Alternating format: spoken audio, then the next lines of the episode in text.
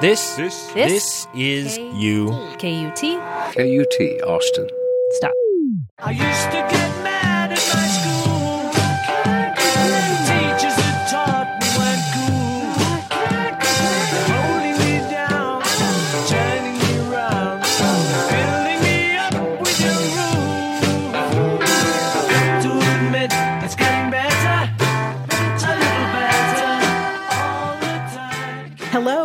welcome to Higher Ed, KUT's podcast focusing on issues of higher education, lifelong learning, and exercising the brain.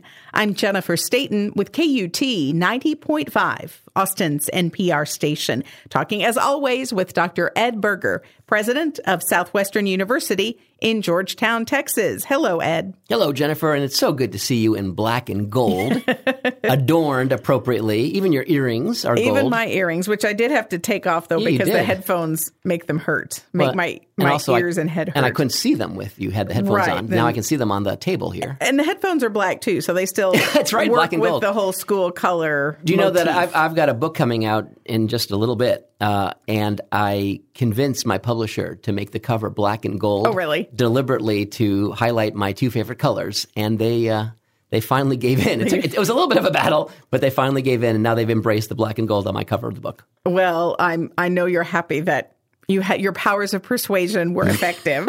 Exactly. Um, so I want to talk a little bit about embracing schools and colleges and universities today, and by that I mean I want to talk about the college application process, that time when students are trying to sort of embrace the place where they're going to go next. Mm-hmm. And I know that process can be a source of confusion, angst, uncertainty. Also, I think there's sort of a lot of kind of myths and rumors out there about the best way to go mm. about this process. So I'm not asking specifically, you know, how should I write my essay that says talk about what I did over the summer. But I, I thought we could sort of take take a little bit of a larger view and talk a little bit about the process and how students and you know teachers and parents and everybody can kind of help prepare for that. As students think about kind of plunging into the process, what is the best mindset? I guess would you say a student should enter before starting this process? So this is an important time of life, obviously, and but I think the advice that I would suggest for those individuals would be the same advice that I give to everyone thinking about a lot of things. So in fact, this is kind of advice that I think also transcends if there happens to be a listener who's not applying to schools, which is that it's all about fit. Whether you're looking for the next place to study or if you're looking for your next job, uh, it's really about how well do you fit into that culture and into that environment. And first, and, and so that's not an intellectual thing per se. There might be intellectual components to it, but it might be based on size, it might be based on location, it might be based on the ethos of the place, it might be based on uh, extracurricular activities in the, in the case of college. It could be based on all sorts of things it should not be based on generic things. So, for example, suppose that someone says, "Well, I, I want to go to this institution because it's, you know, it's rated very high, or people think a lot of it." And similarly, just to kind of keep the conversation open, you know, oh, I, I- got a job offer from this really, really impressive firm or this impressive, you know, uh, business, and so I have to say yes to that because it's such a cool. No, you don't have to say yes to that. And you don't have to say yes to the really prestigious institution either. It's much more important that you fit in than you go to a place that has this kind of generic reputation. Because the bottom line is pick any school you want, any school. I won't even list any names, but pick any great school you can think of. There are people who graduate from that school who are out of work, unemployed, and not doing well. So it, it, it doesn't wholly correlate. The bottom line is if you flourish and thrive and become a better version of yourself, you will have a greater life experience beyond. And if you don't, then you won't. And so the idea is to have yourself flourish. And so it's to find that place. So, if a student is going through this process and has visited campuses and maybe visited classes, stayed in the dorm, had interviews, and says, okay, Right. yes, I feel like I'm a good fit at X, Y, and Z. And Right. we've talked before, part of it is just kind of that feeling. It's like you go to campus, Yep. you're there, you know, ditch your parents for a little while, right? spend That's right. time alone. That's right. You, you remembered. I do remember. How can a student best convey then, sort of holistically in the application, that he or she believes they're a good fit for the institution? I mean, it seems to me they can't just write, I feel like I am a very good fit for your institution, because everybody could write that. Right. And, and I would say that the problem with that, uh, assuming that that's true, is that it, it doesn't really show any depth of, of knowledge or thought or even just a depth of uh, emotion. And so I would challenge that individual to articulate the reasons, and they could be trivial. I love the soft serve machine in the Commons at Southwestern, and that was one of the draws. Or, you know, I, I, I looked around the campus and the people seemed really friendly. They don't have to be cerebral. I plan on studying the fine arts, and the Sarofim School of Fine Arts at Southwestern University is so well known. Or I plan on going to medical school, and, and your track record to get into medical school is, you know, amazing. You know, th- that's okay, but I would call that still generic.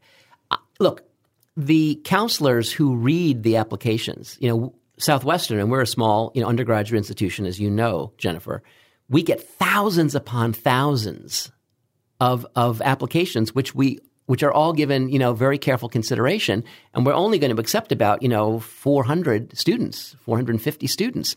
So it's a very competitive thing, and so they're they're looking at how are we going to separate students? So if you're not going to stand out in some kind of interesting, thoughtful, creative way, then then I think you could get lost in, in the in the fold. So, you know, here's why Southwestern resonates with me, or here's what I'm drawn to the school, or here's what I want to accomplish. And then maybe even saying something about who you are. Another opportunity here is to maybe share something that did not go quite well. Instead of trying to push under the rug the fact that you got a C in that geometry class, why not talk about that? Have that be your essay. Hey, here's the first C I ever got in high school, and it was in geometry. Let me tell you what happened. Me, and not as an excuse, like I'm trying to explain it away, but here's how I've grown from that and how I can see myself growing from the uh, setbacks that I will experience in the future. That's kind of intriguing in my mind. So you talked about using Southwestern as the example that institutions that receive many, many, many more applications than they have space to accommodate students, they need to look at ways that students are kind of separating themselves from the pack. And it seems to me that what a lot of high school students, the strategy they employ is I'm just going to do a lot of stuff so that when I complete my application, I can list all of these activities that I did. I did swimming. I did, you know, I was a tour guide or Right. whatever. I was yep. a mentor. I did Yep. this, I did that. Yep. And so they want to rack up a list of a lot of activities and stuff. Is that meaningful? I I think there's meaning there, and, and here's what it means to me. And again, I'm not a professional, you know, uh, uh, in terms of enrollment. But from my vantage point as an educator, what it means to me is that this person is uh, actively engaged in the community and actively engaged in the life of the mind in a variety of different ways.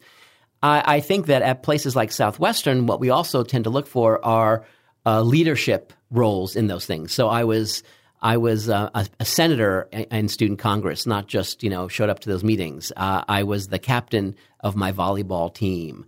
Uh, you know something that that shows a little bit of leadership and and real commitment rather than just saying I'm going to do this for a year so I can put it on my you know on my application or on my resume. Um, but I think that it does show something. On the other hand, you know, you, you, you're trying to build a community. So you are looking for diversity in, in, a, in a wide variety of ways, not just socioeconomic and not just racial, but also uh, so that not only will it reflect the world, but it also reflects the world of ideas. So, you know, you want the nerdy student who really is buckled down and just loves chemistry, and that's all that person wants to do, and, and she wants to go to Southwestern. Well, you know, we're going to be open to that because we- we're not looking for, you know, uh, 450 of the identical student. We want a kind of a diverse community. So we want all sorts. But I would say that, you know, it, it, it paints yourself, and I think in a, in a brighter light to, to have other activities and interests, and you can show some, some leadership uh, in some of those. I think it's helpful. You know, we've talked before about um, sort of how the mindset of college students and high school students and applicants to college has evolved over time vis-a-vis technology. Right. And with social media, and now we share everything. You know, everybody knows everything about. And so, I mean, certainly that's one thing that applying students have to know is that any digital trail they've left is easily discernible. That's a Um, great point. I don't know how often schools do this. I don't. I don't know, even know if we do it at Southwestern or not. But I mean, you know, if you are on Facebook and if you are on Twitter or Instagram, you know, certainly when you're applying for jobs, that will come back to potentially haunt you or to amplify, you know, who you are. And so I think that's right. That that even at a very young age, we should be thinking about how we are present in uh, the social media digital world.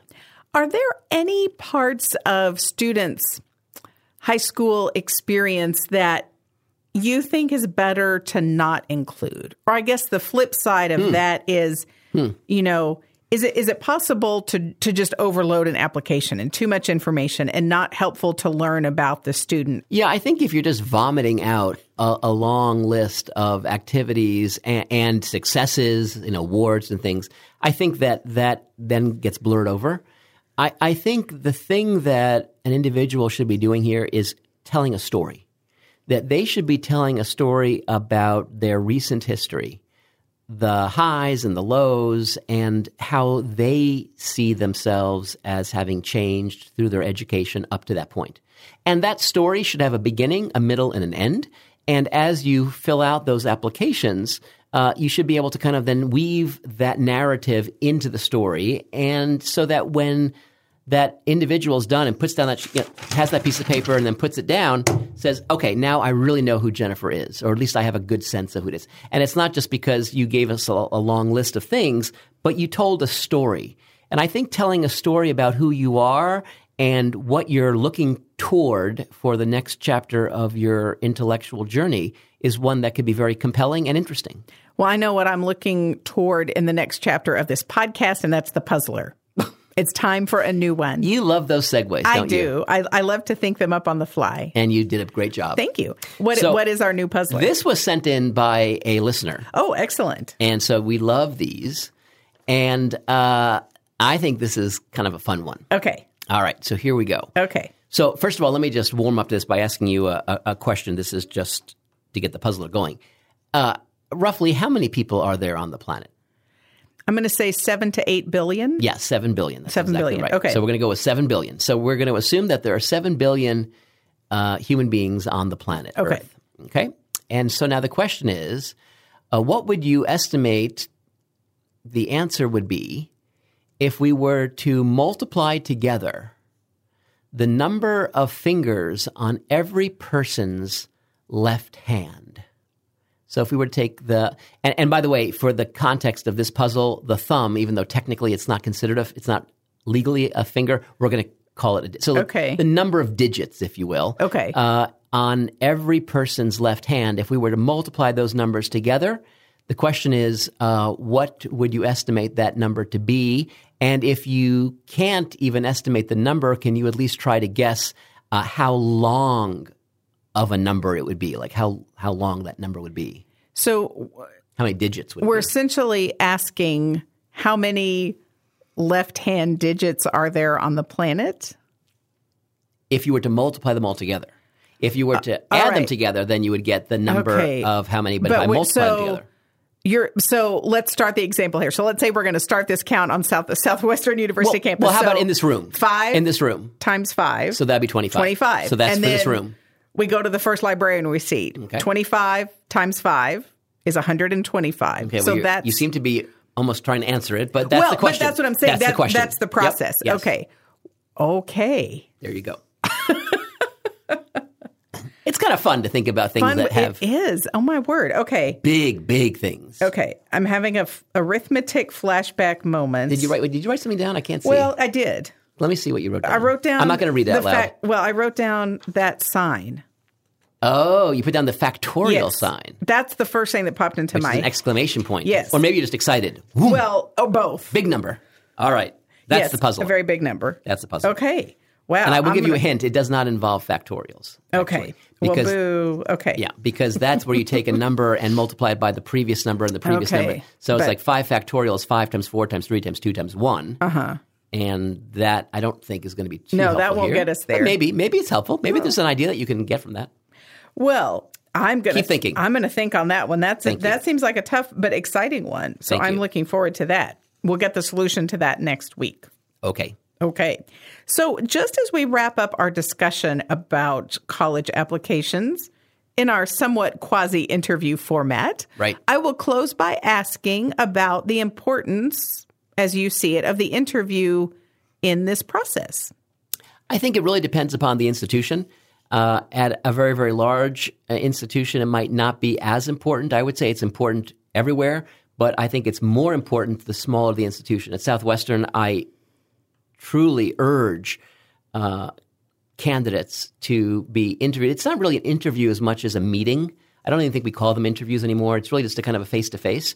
But it allows someone who understands Southwestern to interact with a potential candidate and see if there's a real fix or not. And it allows that candidate to interact with a human being that knows about Southwestern rather than a brochure or a website and so forth. And and I think they're very helpful, and, and I do encourage people to do it. I, I did it as a kid uh, when I was applying to schools, and and it was very helpful to me. And and basically, that's how I picked my school was the interview, and I said, "This is it."